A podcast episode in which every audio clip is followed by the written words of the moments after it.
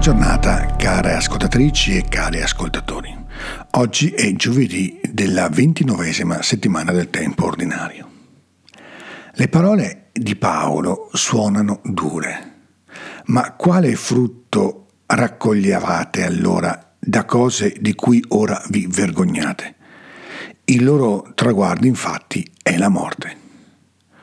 Continuando la sua catechesi sul mistero della grazia che opera nel cuore dei credenti, l'Apostolo si avvicina sempre più a scandagliare, per così dire, ciò che avviene nel cuore di ogni discepolo, di ogni discepola, in cui il seme della grazia, operante attraverso la fede, non solo cresce, ma trasforma profondamente il cuore formando l'uomo nuovo e la donna nuova che si esprime attraverso i frutti di una giustizia non semplicemente come obbedienza alle prescrizioni della legge, ma come trasformazione interiore attraverso la legge. Ora invece, liberati dal peccato e fatti servi di Dio, raccogliete il frutto della vostra santificazione e come traguardo avete la vita eterna. Ogni traguardo si staglia davanti a coloro che camminano e talora corrono per raggiungerlo e perciò stesso esso non si identifica mai con ciò che possiedono, ma sempre con ciò che sperano e desiderano. L'anelare a raggiungere un traguardo dà alla vita dinamismo e finalità.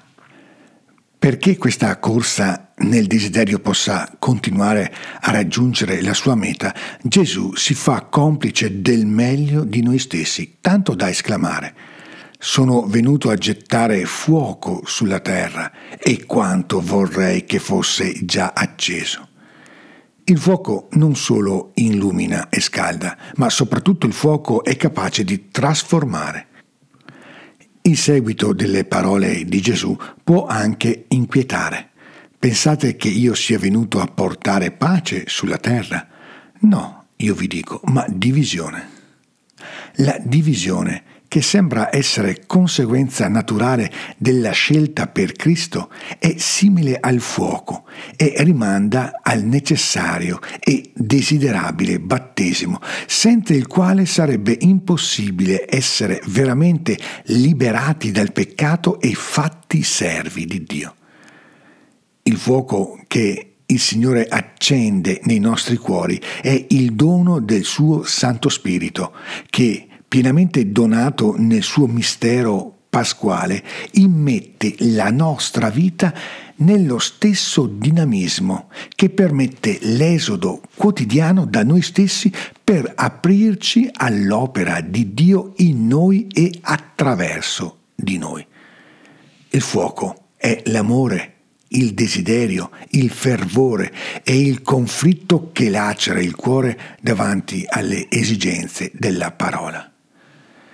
Camminare verso il traguardo di una autentica discepolanza esige il passaggio attraverso il conflitto con tutto ciò che abitualmente fa parte della nostra vita per riposizionare e ricomprenderne ogni aspetto e ogni dettaglio non più alla luce del nostro io, della nostra volontà, ma alla luce del Vangelo. La divisione di cui ci parla Gesù è il segno di un cammino di discernimento e di scelta che non sono mai indolori e non lasciano il mondo cui siamo abituati uguale a se stesso. Non si può scegliere senza rinunciare, non si può pensare di seguire senza lasciare. Quando Gesù riconosce di essere angosciato, assume su di sé tutta la nostra fatica a essere fedeli al nostro desiderio e ci accompagna in modo amabile nel lungo e non facile cammino di discernimento e di coronamento non solo di ciò che ci sta a cuore, ma di ciò che fa veramente bene al nostro cuore. Buona giornata e ogni bene nel Signore.